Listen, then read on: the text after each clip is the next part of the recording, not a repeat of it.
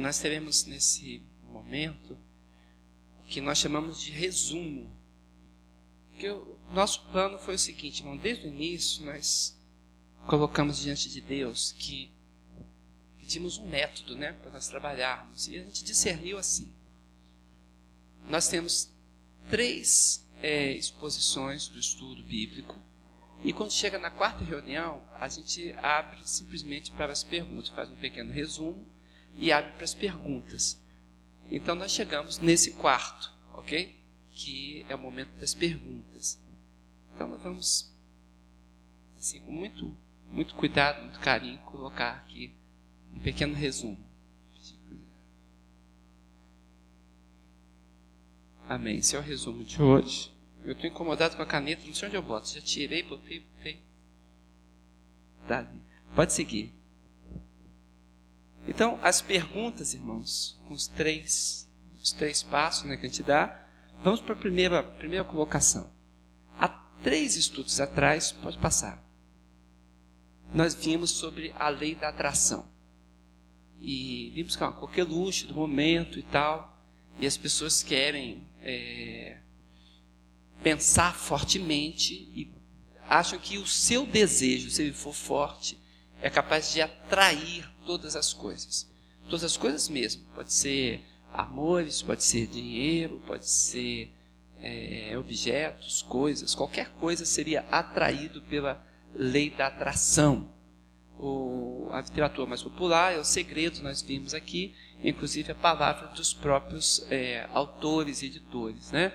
Só que por trás disso, irmãos, existe um engano consumista muito grande que baseia tudo em que eu tenha e não que eu seja. Então, a lei da atração está baseada em ter e não em ser. E isso aí é de um prejuízo muito grande mesmo para o ser humano, enquanto humano, enquanto pessoa, e para a questão da, da, da fé de Deus. Então, nós vemos que existe um distanciamento muito grande. Por favor.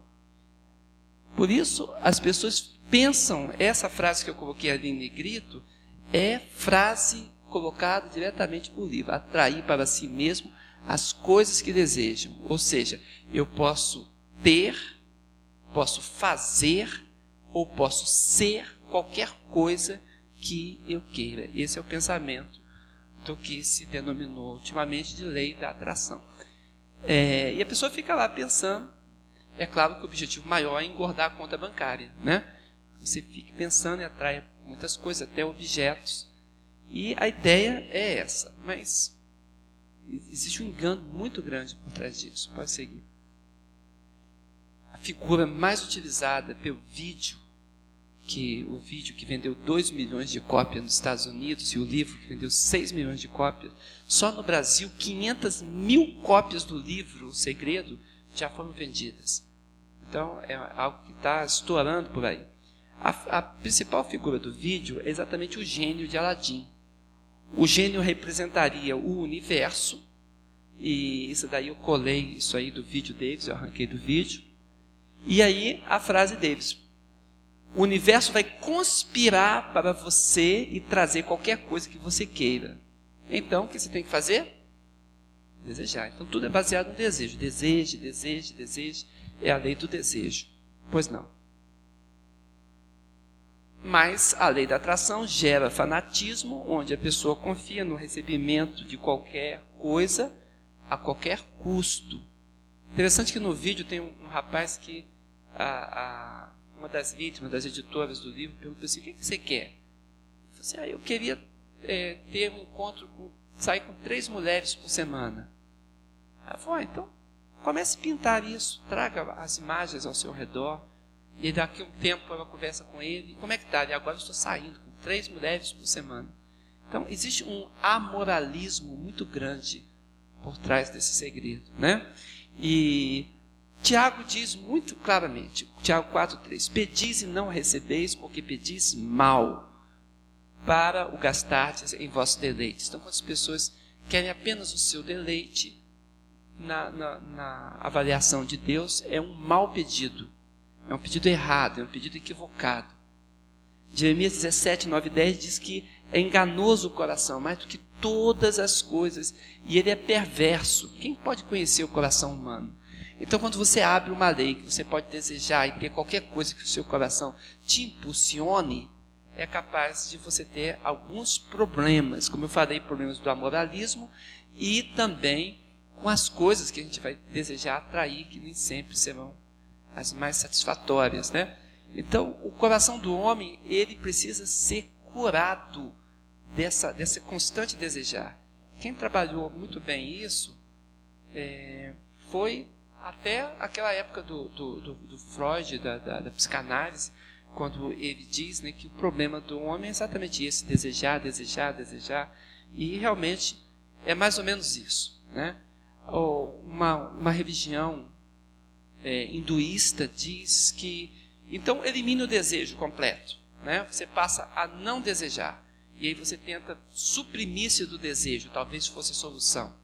Seria o oposto né, da, da solução de desejar. Mas a Bíblia não faz nenhum nem outro. Ela diz que o desejo deve ser um desejo em Deus. Que o desejo deve ser um desejo pela bondade e um desejo na essência do amor. Se esse desejo estiver referendado em Deus, então será um sonho bom, um desejo bom, e você poderia lançar sobre Deus toda a sua ansiedade. Então a Bíblia diz: lançando sobre Ele toda a vossa ansiedade, porque Ele tem cuidado de vós. Então o que nós queremos é o cuidado de Deus.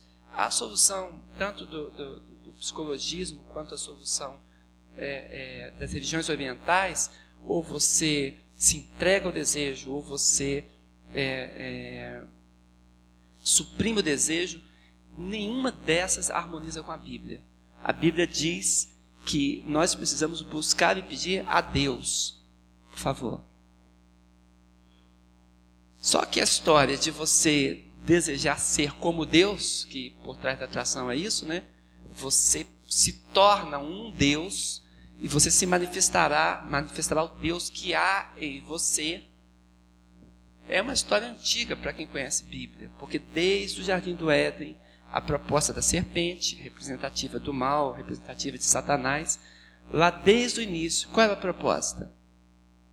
Então a serpente disse à mulher: Certamente não morrereis, porque Deus sabe que no dia em que dele comer, se abrirão os vossos olhos e sereis como Deus, sabendo o bem e o mal. Então a proposta de, de se tornar como Deus, sem você ser Deus, vai levar a um um engano do coração, uma amarração de vida e um ultraje da pessoa do Senhor. Sempre nós temos posições muito perigosas nisso. A proposta da serpente ela colocava o homem de confronto para com Deus. A autonomia na questão espiritual nos leva, irmãos, para um buraco muito fundo. E a Bíblia chama esse buraco de inferno. Então nós não podemos cair no erro de aceitarmos a proposta da serpente e buscarmos uma independência de Deus que é impossível. Nós existimos porque Deus nos deu ar. Nós vivemos porque Ele nos deu saúde. Nós temos o nosso tempo de, de existência porque Ele criou o tempo, criou a matéria, criou tudo. Ele que instilou em nós o seu espírito quando soprou as nossas narinas e o homem foi feito alma vivente. Então, como ficar independente desse Deus que tem todas as coisas e detém todas as coisas. Se eu sou um ser derivado, ele é o essencial. Né? Então, a, a, é um engano muito grande. Por favor. Depois que vimos esse estudo, estamos apenas dando um resumo, claro, nós também vimos o estado intermediário da alma. Para onde vai a alma após a morte física? E nessa esse desejo de saber para onde vai a alma, existem muitas respostas, né? E a Bíblia é muito clara a respeito do estado intermediário. É aquele estado que fica entre a morte física e antes da ressurreição do corpo. Porque o que Deus fez no princípio, fez o homem, ele vai manter no final o seu propósito. Então nós não seremos seres incorpóreos pela eternidade. Deus planejou que houvesse um corpo, só que esse corpo será um corpo espiritual, mas terá formato, terá uma série de coisas. E nós, quando encontramos é, 1 Coríntios 15, nós vemos claramente que existe corpo, corpo carnal e corpo espiritual. Existe toda espécie de carnes. Nós poderíamos ler daqui a pouco, se houver alguma pergunta nisso, para ficar bem claro sobre os corpos. Bem, seguindo. O que, a Bíblia fala então sobre essa existência do estado intermediário? A existência será consciente, pessoal. Lucas 16 diz que existe consciência, lembrança do que foi feito na terra. Até quem cometeu o mal e quem não vai para o céu, quem vai para o inferno, mesmo no inferno, terá consciência. Tanto que no texto Jesus Cristo fala: o rico está no inferno e ele lembra dos seus irmãos. Ele fala: Eu tenho irmãos, eu não queria que eles viessem para esse lugar de tormento. Então, é, nós encontramos um estado consciente e imediatamente com Cristo. Jesus disse ao ladrão na cruz: Hoje mesmo estarás comigo no paraíso. Então, nós temos é, na Bíblia dois, dois, é, é, dois estados, desculpa, dois lugares para onde vão, ou com Deus, ou no lugar onde Deus preparou para Satanás e seus anjos, oposto a Deus, mas que se as pessoas não optarem pela vida em Deus, o destino será esse. A Bíblia coloca isso com todas as letras. Pode seguir, por favor. Então Jesus é taxativo contra o estado intermediário. Jesus não brinca com isso. Aconteceu que o mendigo morreu, foi levado para os anjos, para o seio de Abraão, onde Abraão está. E diz que há uma glória a ser revelada em nós que não se compara com essa glória daqui. Então, quando nós estamos falando a respeito de estado intermediário dos justos, estamos falando de glorificação e de estar com Jesus Cristo. Nenhum salvo fica longe de Jesus por período algum após a sua morte. Já estamos com o Espírito Santo aqui e continuaremos com ele. Então o crente parte para estar com quem? Para estar com Cristo. Amém? Nós vimos isso muito claramente e os textos estão aí, vocês já, já têm. Pode seguir. Apocalipse 6 e Apocalipse 7 são textos muito contundentes, irmãos. Até se os irmãos quiserem depois ler com bastante calma, esses textos são muito bons, porque eles apresentam o que acontece lá no céu, é a revelação do Apocalipse. Então, aparece uma grande multidão. Essa multidão está diante do trono de Deus. E essa multidão está glorificando a Deus. Diz que ela de dia e de noite glorifica o Senhor. Mas quem são esses? É a pergunta. Ora, essas são as almas dos mortos, daqueles que vieram da, da época da, da, da tribulação. Então, essas almas estão conscientes. Almas, portanto, estado intermediário. Consciente diante de Deus, diante do trono e adorando a Deus. Então, esse é o estado que a Bíblia coloca. E eles ainda têm um clamor nesse texto. O clamor é que estão aguardando o julgamento de Deus sobre a terra. Então, consciência também sobre as obras iníquas da terra. Isso é o que o texto nos apresenta. Pois não. E logo em seguida nós vimos o estudo do arrebatamento. Então, lei da atração, estado intermediário e o arrebatamento. Foram os nossos três estudos. Dividimos isso em dois estágios. O primeiro estágio, nos ares. Nós vimos algumas coisas antes a respeito da morte, mas o objetivo é mostrar os dois estágios. Nos ares é o que a Bíblia chama de arrebatamento. Os mortos em Cristo ressuscitavam primeiro, depois depois nós que ficarmos vivos, tá? Ah, sim, não foi consertado o texto, né? Vamos ver então? 1 Tessalonicenses 4, 16, 17. Deixa eu abrir aqui. Obrigado, Mariluza. Quem direito é meio ponto lá na faculdade teológica.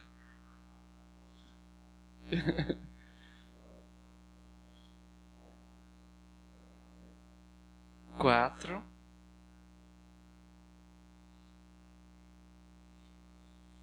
Ah, eu aprendo um segundo, só um segundo.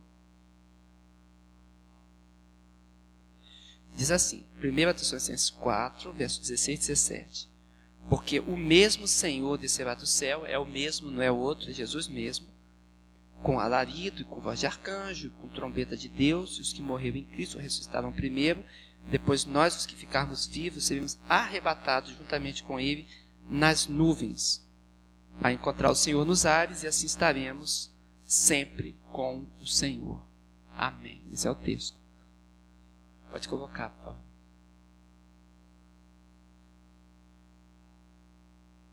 Sim. E o segundo estágio acontece na terra.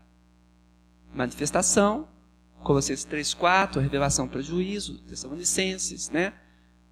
Quando do céu se manifestar o Filho do Homem, tomando vingança contra os que não conhecem a Deus e contra os que não obedecem ao Evangelho.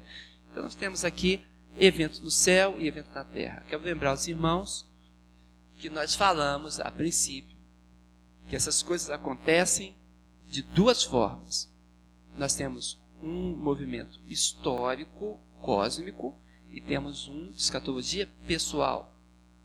Então, da mesma forma que as coisas acontecem na terra toda, na minha vida também, nas minhas lutas, essas mesmas coisas acontecem. Em qualquer momento da minha vida, o Senhor pode se manifestar e pode tomar vingança contra aqueles que estão operando contra Deus. São intervenção de Deus. Deus é um Deus que intervém, ele não é um Deus passivo, fica esperando a história acontecer para no final ter um juízo. Não. Deus é um Deus participativo na história, interfere o tempo inteiro, só que ele tem um caminho. E esse caminho é o que a gente chama de escatologia cósmica. Esse caminho dele chega lá a um objetivo. Qual é o objetivo de Deus no final de tudo? Fazer todas as coisas convergirem em Jesus Cristo na manifestação do final dos tempos. Ele quer que Jesus Cristo seja tudo em todos. E é isso que ele fará. Amém? E chegamos ao final. Nada como resumo, né? Três aulas tão complicadas e puxadas e a gente faz assim, bem simples mesmo. Bem, então, se alguém tiver pergunta, pode fazer. Tem um microfone ali adequado.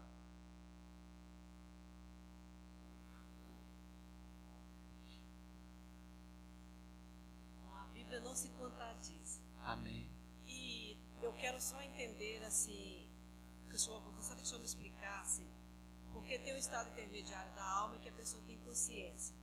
Como explicar isso, então, no caso Eclesiastes 9, que fala que é, quem morreu não tem nem lembrança alguma do que da, da vida aqui na terra, uhum. morreu seu ódio, sua paixão, seu.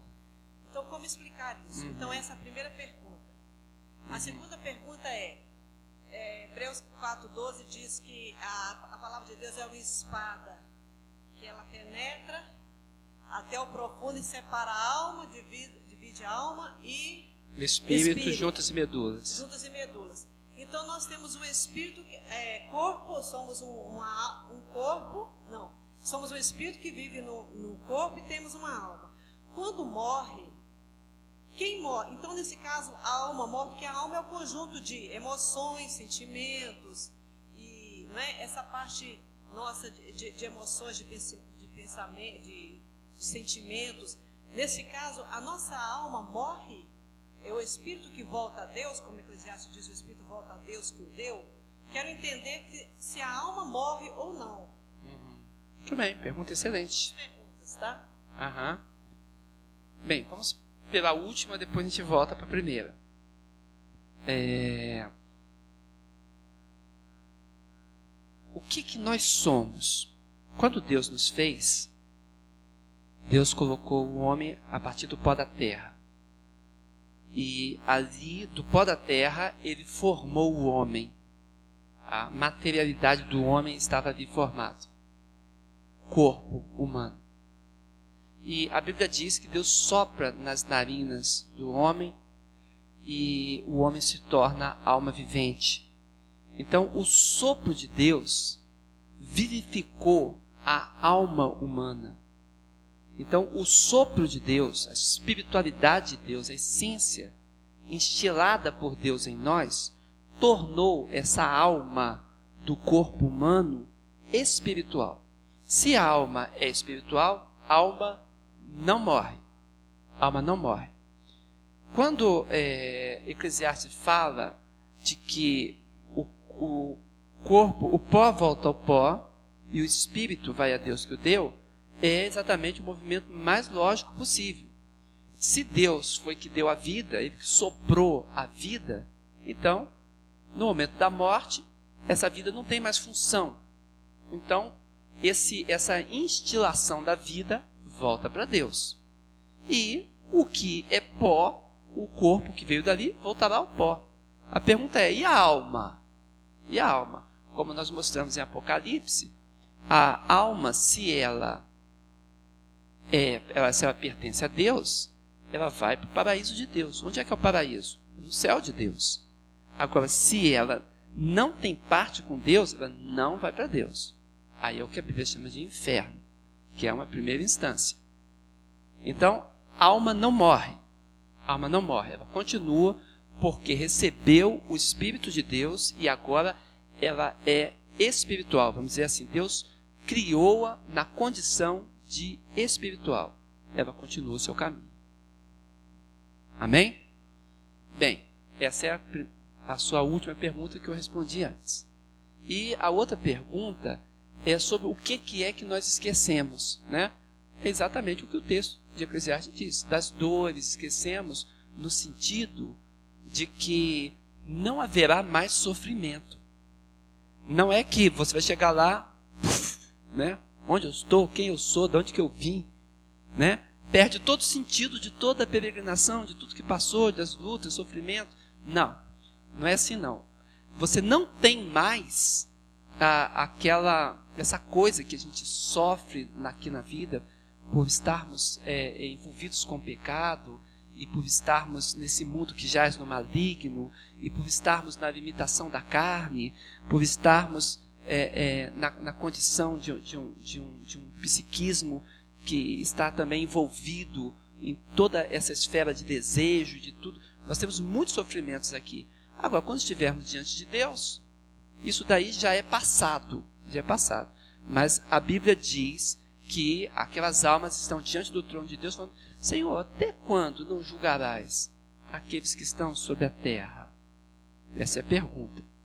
A palavra do, no, no, daqueles que estão no, no inferno, na, no rico e no Lázaro, é: Eu estou aqui sofrendo nessa chama. Filho, lembra-te você teve todas as dádivas em vida. Lázaro só teve males. Então, existe lembrança, existe recordação de uma parte e da outra. No caso dos justos do céu, isso estará superado pelo gozo da presença de Deus. Presença de Deus é sempre fator de harmonia. Onde Deus está, existe harmonia. Quando você está na, na, luta da vida, correndo de um lado, correndo para o outro, você sente-se, se percebe desarmonia. Às vezes você quer uma coisa, quer outra, você vê os seus impulsos agindo dentro de você de forma tão contraditória. Mas quando você busca Deus, quando você está pensando no Senhor, o seu coração se aquieta, existe da sua parte um, um, a, a, bênção que a Bíblia chama de paz, você é envolvido pela paz do Senhor, pela harmonia dele. Imagina céu. Esses dias os adolescentes nossos estavam na vigília de oração. Quando acabou a vigília, eles estavam conversando conosco. Ah, nem lembrava das coisas ruins, das lutas que eu tive.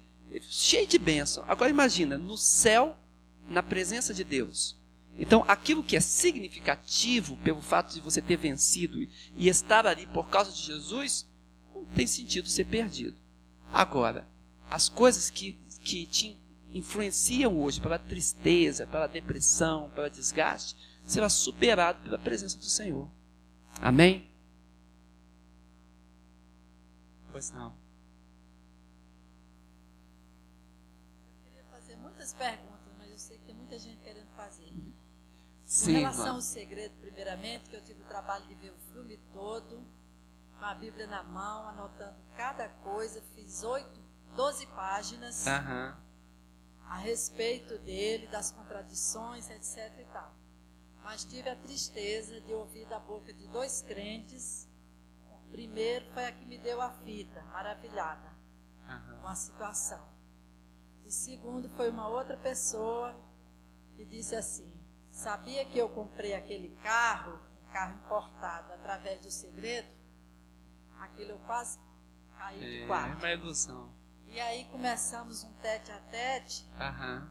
A pessoa só dizia assim: que a Bíblia diz que entrega teu caminho ao Senhor, confia nele, ele tudo fará.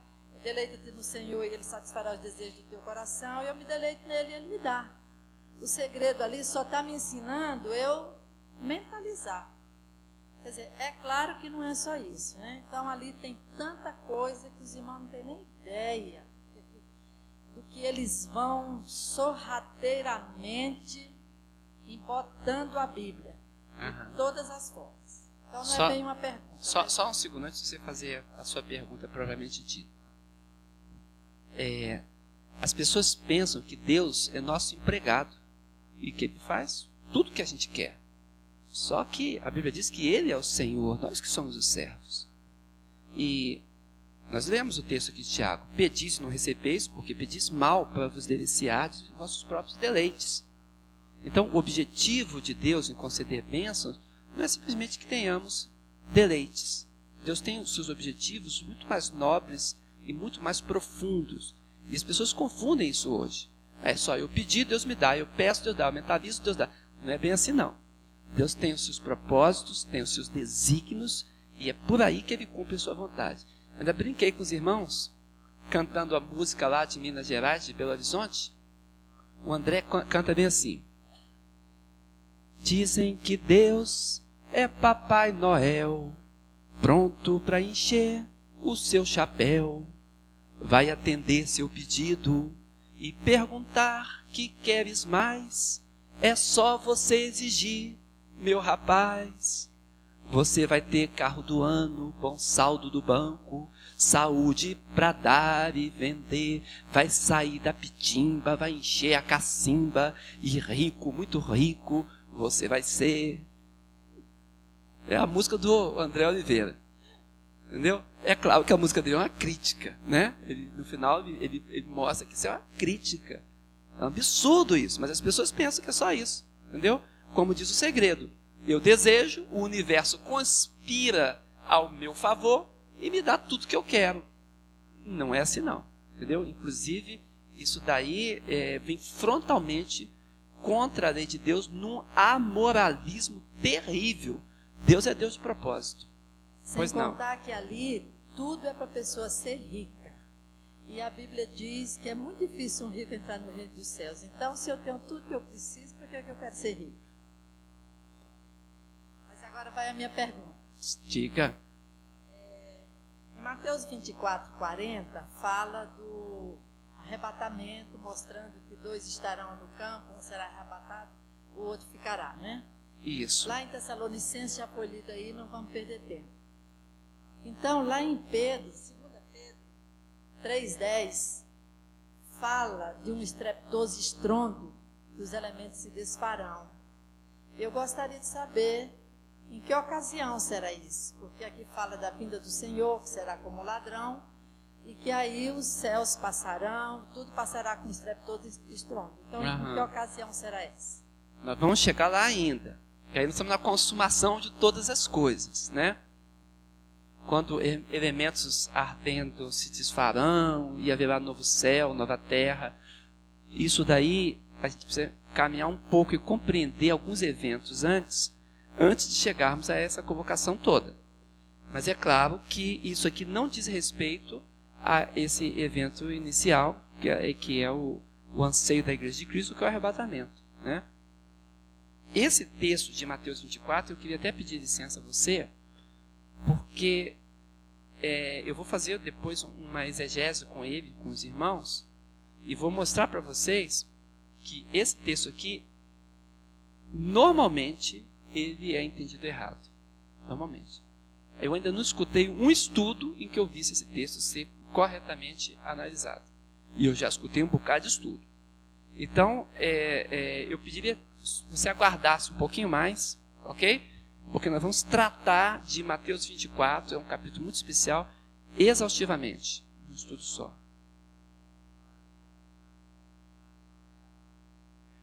Não, a vinda do Senhor tem dois eventos: nos ares e na terra. Foi por isso que eu distingui. Ok? Nos ares, arrebatamento. Na terra, domínio do Senhor. Então, são duas coisas. Amém? Pastor, pastor aqui 1 Pedro, é, capítulo 3, verso 19, né? Versículo 19. Vou voltar aqui um pouquinho, 18. Pois também Cristo morreu uma única vez pelos pecados, o justo pelos injustos, para conduzir-vos a Deus morto, sim na carne, mas vivificado no Espírito, no qual também foi e pregou aos espíritos em prisão, os quais no outro tempo foram desobedientes, quando a longanimidade de Deus aguardava no dia de Noé, enquanto preparava a arca, na qual poucos, a saber, oito pessoas foram salvos através da água. Como é que é essa história aqui? Jesus desceu. Como é que é? Desceu, o texto diz que ele desceu. Desceu e subiu. Né? O texto bíblico é correto. Aqui, às vezes, as pessoas elas ficam um pouco confusas, porque na, na nossa versão portuguesa, diz assim: pregou aos espíritos em prisão. E a gente precisava distinguir isso um pouco melhor, porque quando a Bíblia fala em pregação de evangelização, o verbo é euangelizo, que deu para o nosso português evangelizo. Então, euangelizo significa pregar para uma pessoa se converter e vir para Jesus. Seria anunciar boas novas. Euangelizo. O outro verbo do grego, e eu falo no grego porque o Novo Testamento foi escrito em grego. O outro verbo é queriço. O verbo queriço, ele significa você apregoar uma, uma, uma vitória, você propagar uma lei. Então, quando você quer utilizar o verbo queriço para, por exemplo, pregar o evangelho, você precisa colocar um objeto. Por exemplo, botar queriço, tom, é, é, evangelho, aí daria certo. Entendeu? Mas sem isso daí, ele somente pregar, o verbo queriço, é o anunciar da vitória, o anunciar um, um, um, um edito. Quando, quando, se diz sobre, sobre o edito de Deus, é, Jesus anuncia então que ele venceu, ele está na morte. Ele venceu, se ele, se ele venceu a morte, então ele esteve na região da morte. A Bíblia chama essa região da morte de região inferiores. Então ele morreu, verdadeiramente. Né? Não foi uma cena no Calvário. Então ele teve realmente nessas regiões inferiores.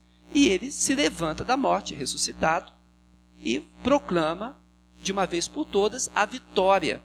Porque Jesus aqui, irmãos, ele está na sua ressurreição. Ele agora, todos os que ressurgirem depois dele, pela virtude da sua morte e ressurreição, serão semelhantes a ele em corpo.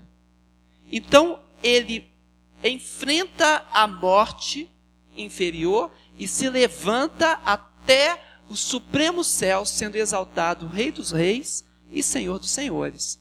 Então, esse. Cadê o William? Sumiu também. Isso. Então, William, esse é o movimento. Descer, proclamar, então, a vitória dele sobre todas as coisas. Seria sobre o mal, seria sobre a morte, né, sobre as trevas. E, e se elevar acima de todos os céus como Rei dos Reis, Senhor dos Senhores. Amém? Pois não, já. Microfone, já.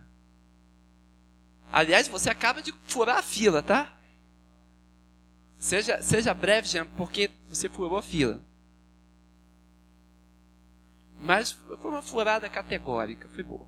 Bom, só para enfatizar o que ele falou, tem uma teologia, inclusive era do Enoch, os mormos e etc., Jesus, ele, ele né, nessa passagem, ele ficou ferro, flagelado e etc. Isso, pelos os mormons. Mas não é verdade. Aham. Porque o que aconteceu lá foi a proclamação que Jesus Cristo é o Senhor. Amém. Entendeu? É, quando foi, foi falado a última palavra dele, telestais, né? E está consumado. Está consumado. Foi automaticamente proclamado no inferno. Ô maravilha. Valeu a furada, porque contribuiu bastante. Amém. Pastor, é, eu tenho uma, uma dificuldade com a questão do estado intermediário, Pois não. porque, na verdade, nós, a palavra de Deus fala, Jesus falando para o ladrão, ainda hoje estarás comigo para ele. Isso.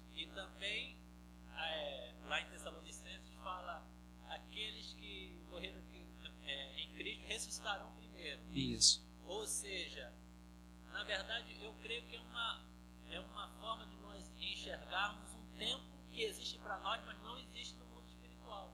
Na verdade, morreu, ele já vai estar nessa ressurreição. Porque se Jesus já falou, ainda hoje estarás comigo, ou seja, o ladrão que morreu naquele dia, ainda hoje vai ser ressuscitado no dia. Não sei se você está me entendendo. Pra Entendo. nós, Isso é uma, uma, uma, um lapso de tempo. uma teoria bem conhecida. Mas no, no campo espiritual não acho. Eu entendo que o estado intermediário é uma abstração humana. É, é, é uma colocação que eu queria que o senhor falasse. E também a questão de- da, da, da volta de Jesus nos surpreender, em Tessalonicenses mesmo fala, é, para que é, a minha vida não, não me surpreenda como o ladrão da, de noite. Ou seja, eu creio que, claro, nós os crentes que estamos será assim uma surpresa, nada de muito. Até o Apocalipse também fala, vigiai, para que é, não sejam é, encontrados como ladrão da noite, né? De noite. Eu não sei se. Primeiro a sua segunda palavra, depois eu volto para a primeira. Se eu perder, você me segura aí. É, quando a Bíblia fala de surpresa, esse sentido é, não é simplesmente de você levar um susto. O sentido aí é de você estar em falta. Entende? Então, é aquele que, que vai ficar surpreso com a volta de Cristo é aquela pessoa que está em falta com Cristo, está longe de Cristo, que não creu na promessa de que ele viria. Então, esses ficarão realmente surpreendidos. Agora, os salvos, os que estão em Cristo, nós que estamos aqui buscando o Senhor e temos o anelo no nosso coração, é, nós não estamos enquadrados nesse tipo de surpresa. Nós, nós temos uma expectativa de que ele venha logo, né? Estamos aguardando, estamos orando, estamos evangelizando. Temos que evangelizar o mundo todo, né? Então, enquanto essas coisas estão acontecendo, nós ficamos nesse estado de, de suspense, né? Mas não nesse surpreendido, no caso, de estar em falta e de ser pego a boca na botija, entendeu? Não é esse o sentido. E é, é, questão do, do estado intermediário, é, existe uma, uma teoria, que é a teoria chamada da supra-história. Inclusive, quem se interessar por isso, tem até um autor aqui de Brasília que escreveu um livro chamado Supra-História. E foi o Amorese, Rubens Amorese escreveu sobre isso. É uma teoria da Idade Média e, e dificilmente a gente via alguém escrevendo a respeito desse assunto. A gente conhece por causa da, da, da história da teologia. Então, se pensava o seguinte, mas esse autor, ele escreveu, os livros se compram por aí, tá? Supra História de Rubens Amorese. Escritor muito bom. É, aqueles que, que creem na supra-história pensam o seguinte: aqui nós temos então o mundo físico e o mundo temporal. E, paralelo a esse mundo físico e temporal, tem o mundo espiritual. No mundo espiritual, tudo já aconteceu. Não existe eventos é, é, em sucedâneo. Tudo já está completamente consumado, feito e realizado em todas as instâncias. Então, quando alguém morre e sai dessa realidade para a realidade espiritual, lá ele já já foi arrebatado, já ressuscitou, já teve novo céu, nova terra e já está diante do, do, do trono de Deus e entrou para a eternidade. Então é um entendimento muito interessante e que atraiu muitas mentes durante esses tempos, desde a Idade Média para cá. Até hoje existem alguns partidários dessa, desse tipo de ideia. Contudo, é, a Bíblia, quando ela trabalha conosco para que a gente entenda o que Deus está fazendo, a Bíblia quer que a gente entenda que Deus atua na história. Deus atua aqui na história. Ele é o criador da história. É claro que, do ponto de vista de Deus, tudo já ocorreu, mas do ponto de vista dele, não das criaturas, não dos anjos. Do ponto de vista de Deus, porque Deus está no lugar mais elevado. Vou, vou dar só uma ilustração para você entender. É, é um modelo teológico para que você possa compreender. Vamos supor que você esteja do alto de um prédio. Você olha para baixo, você vê os carros e tal, as pessoas, as casas. Aí você sobe mais. Aí você vê aquele bairro como se fosse um ponto só, vários, vários bairros. Você sobe mais, fica mais alto ainda. Aí toda aquela cidade que você distinguia um monte de coisa, você vê como uma só. Um ponto só. Se esse foguete for mais alto ainda, você vai acabar vendo o Brasil como um ponto só, o nosso continente, a Terra como uma bolinha só. E daqui a pouco você vai ver o nosso sistema solar e a, a própria Via Láctea como uma coisa só, como um ponto só. E se você subir ao mais extremo de tudo, todas as galáxias, tudo que existe, existe todos os eventos particulares será visto como um único ponto. Pois é, nesse lugar elevado está Deus. Então, quando Deus olha para a Terra, ele tem a ideia de todos os pontos, de tudo. Tudo reunido como uma coisa só. Porque Deus está na eternidade. Ele é o único ser eterno. Nenhum outro ser é eterno. Os outros seres, anjos, são imortais, eles não morrem. Mas eles foram criados num dia. Eles têm, têm o, o, o seu. É, desde que foram criados, a sua passagem. E nós também. Nossa alma é imortal. A alma, mas ela não é eterna. Então só Deus está tem essa perspectiva de enxergar tudo como um ponto só. Agora, ele que criou tudo e tem tudo na mão dele e compreende tudo, então é uma coisa para a compreensão do ser completamente, extraordinariamente maravilhoso, não nós. Ok? Então, abstrair a supra-história é você entrar na perspectiva de Deus. E é um pouco difícil isso. Isso tem sido abstraído durante os tempos. Né? Mas quando Deus coloca as coisas, fala das profecias e fala dos eventos, Apocalipse fala dos eventos, né?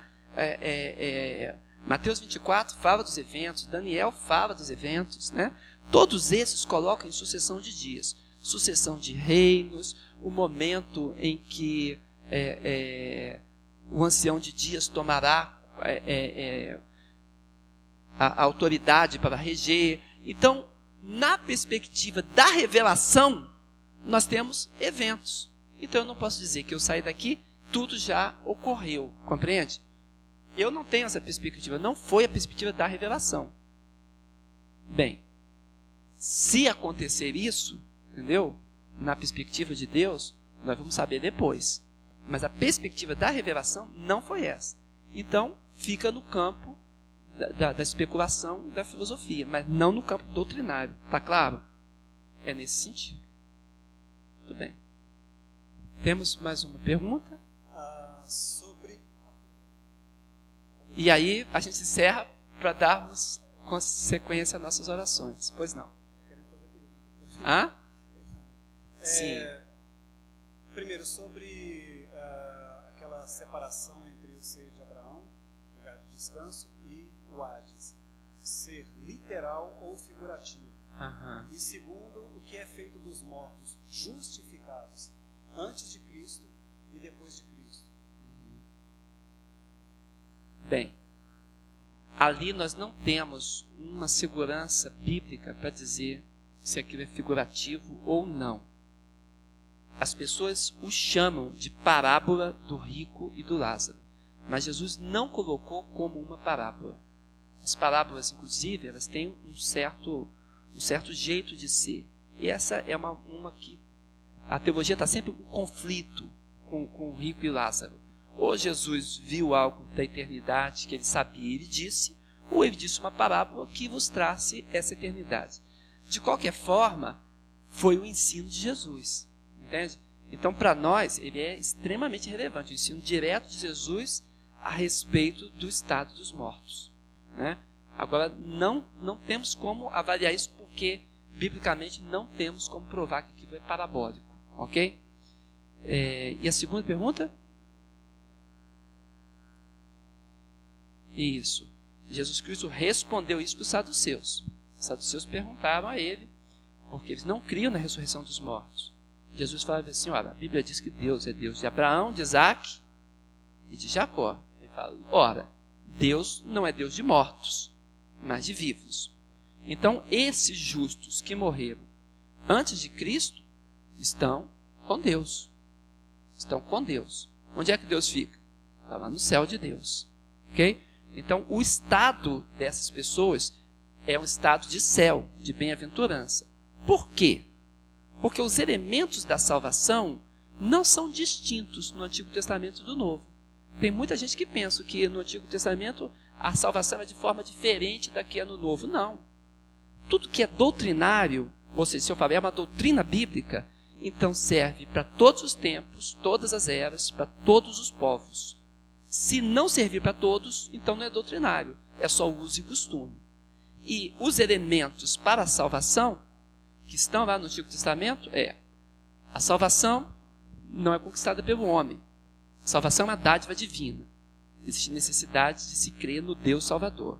E Deus no Antigo Testamento também é chamado de Salvador.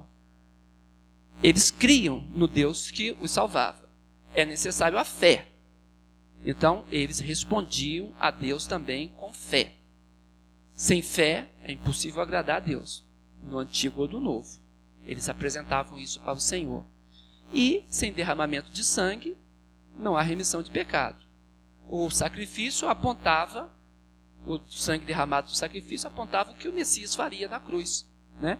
E eles criam que, pelo derramamento de sangue, é que eles tinham a salvação pelo Deus Salvador. E foi isso que aconteceu depois na cruz, para que todo, tudo isso fizesse o sentido que Deus queria. Então, com toda segurança, estão com Deus, estão salvos, ok? Pelos mesmos elementos que nos salvam até hoje. Amém? A última pergunta. Mais ou menos isso aí, só que assim. Ah, é o pai e o filho, então. Olha só. É dobradinha.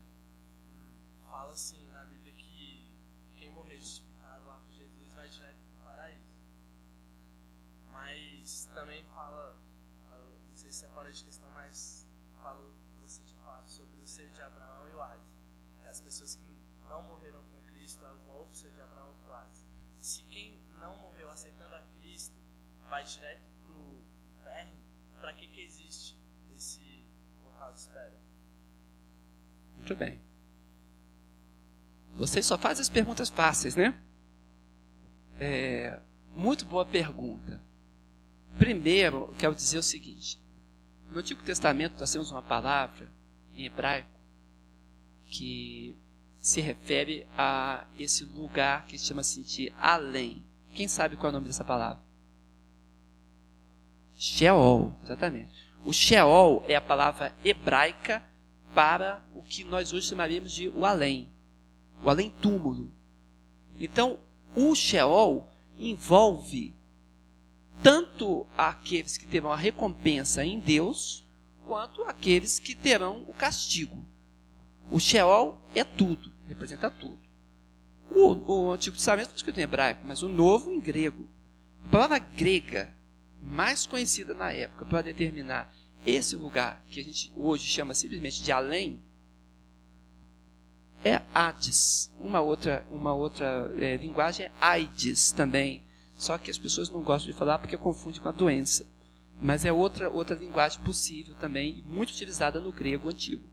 Aides e Hades. Então, o Hades é o além. Existe é, é, um momento em que o Hades pode ser confundido com o inferno, quando você fala do Hades e se refere imediatamente ao, aos, aos ímpios. Mas não quer dizer que o Hades é o inferno. O Hades é simplesmente o, o além. Em que, que está dividido esse Hades ou Sheol? Em duas partes. Jesus Cristo, por exemplo, nessa, nessa palavra do, do, do rico e do Lázaro, ele fala, usa duas palavras gregas. Paradeiso, que é paraíso. E Geena, que é inferno. Ele usa as duas palavras. O Geena era um lugar, o pessoal usa mais o nome de Geena, mas o Gama em grego tem esse som gutural, Ge. O Geena era um lugar conhecido dos judeus. Eles queimavam o lixo lá. Jogavam o lixo, jogava é, é, é, toda. botava fogo para queimar o lixo naquela região. Então Jesus diz que o lugar longe de Deus é semelhante àquele lugar de lixo, onde tem verme, o verme está sempre vivo. Às vezes os romanos jogavam corpos de criminosos lá em sepultos e ficava tudo lá. Os judeus tacavam fogo. Então, naquele lugar especial, horrível, nojento, Jesus falou assim: olha, é parecido com o que vai acontecer. É tipo assim, não vai para lá não. Entendeu? Foi o conselho de Jesus, de tão terrível. Jesus usa a mesma expressão, onde o bicho não, não morre, onde o fogo consome, é isso aí.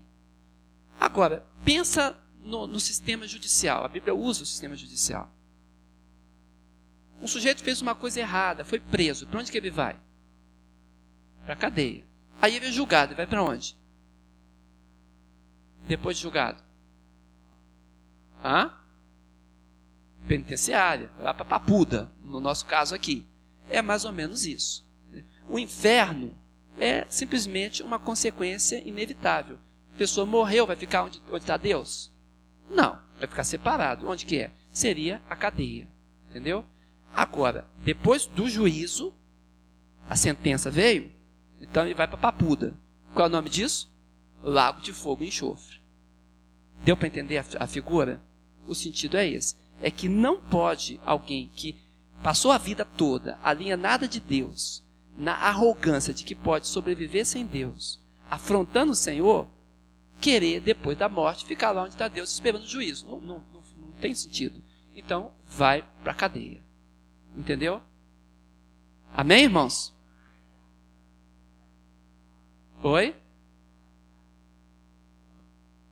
Não, purgatório foi baseado numa literatura clássica, tem nada a ver com a Bíblia. Aí aceitou-se na época da, da, da Idade Média, porque o, o, texto do purgatório, irmãos, depois eu posso até analisar para os irmãos que não vai dar tempo agora. Mas é uma base muito fraquinha. O purgatório, na realidade, os teólogos mesmo da Igreja Católica, você chegar num cantinho, conversar com ele, nenhum deles crê. Entendeu? Você conversa com eles, não crê. É uma crença popular que se generalizou, acabou entrando aí até no catecismo. Mas o teólogo mesmo não, não tem base bíblica para falar do purgatório. Não existe um texto bíblico que fale de um lugar entre o céu e a terra onde você vai purgar os seus pecados. Ou seja, eu estou pagando os pecados por mim mesmo, então para que, que Cristo veio pagar os meus pecados? Não tem sentido bíblico, é divorciado da Bíblia. Entende? Não, né não. Agora, olha só. É, Divina Comédia, exatamente. Dante. Tudo aí você tem isso aí. Mas só um minuto, Jean. Eu peço a licença dos irmãos para depois eu ler o texto. Botar até o, o textinho do, do catecismo para vocês conhecerem. Pode ser assim? Porque aí demandaria um pouquinho mais de, de elaboração para mostrar o texto. Para ficar bem claro que isso não pertence à Bíblia pertence. Foi uma criação. É, é, é, é, a lei, a Bíblia, que acabou sendo referendada, mas não é doutrina da Bíblia, ok? Amém, irmãos? Muito bem. Agradeço os irmãos a oportunidade, é um prazer estar aqui com os irmãos. Mas nós vamos orar e vamos pedir a graça de Deus, amém? É o que eu estou dizendo. Aconteceu vários, eh, tinha várias é, iluminuras durante a Idade Média naqueles conventos, naqueles mosteiros, eles tentando retratar o, o, o inferno.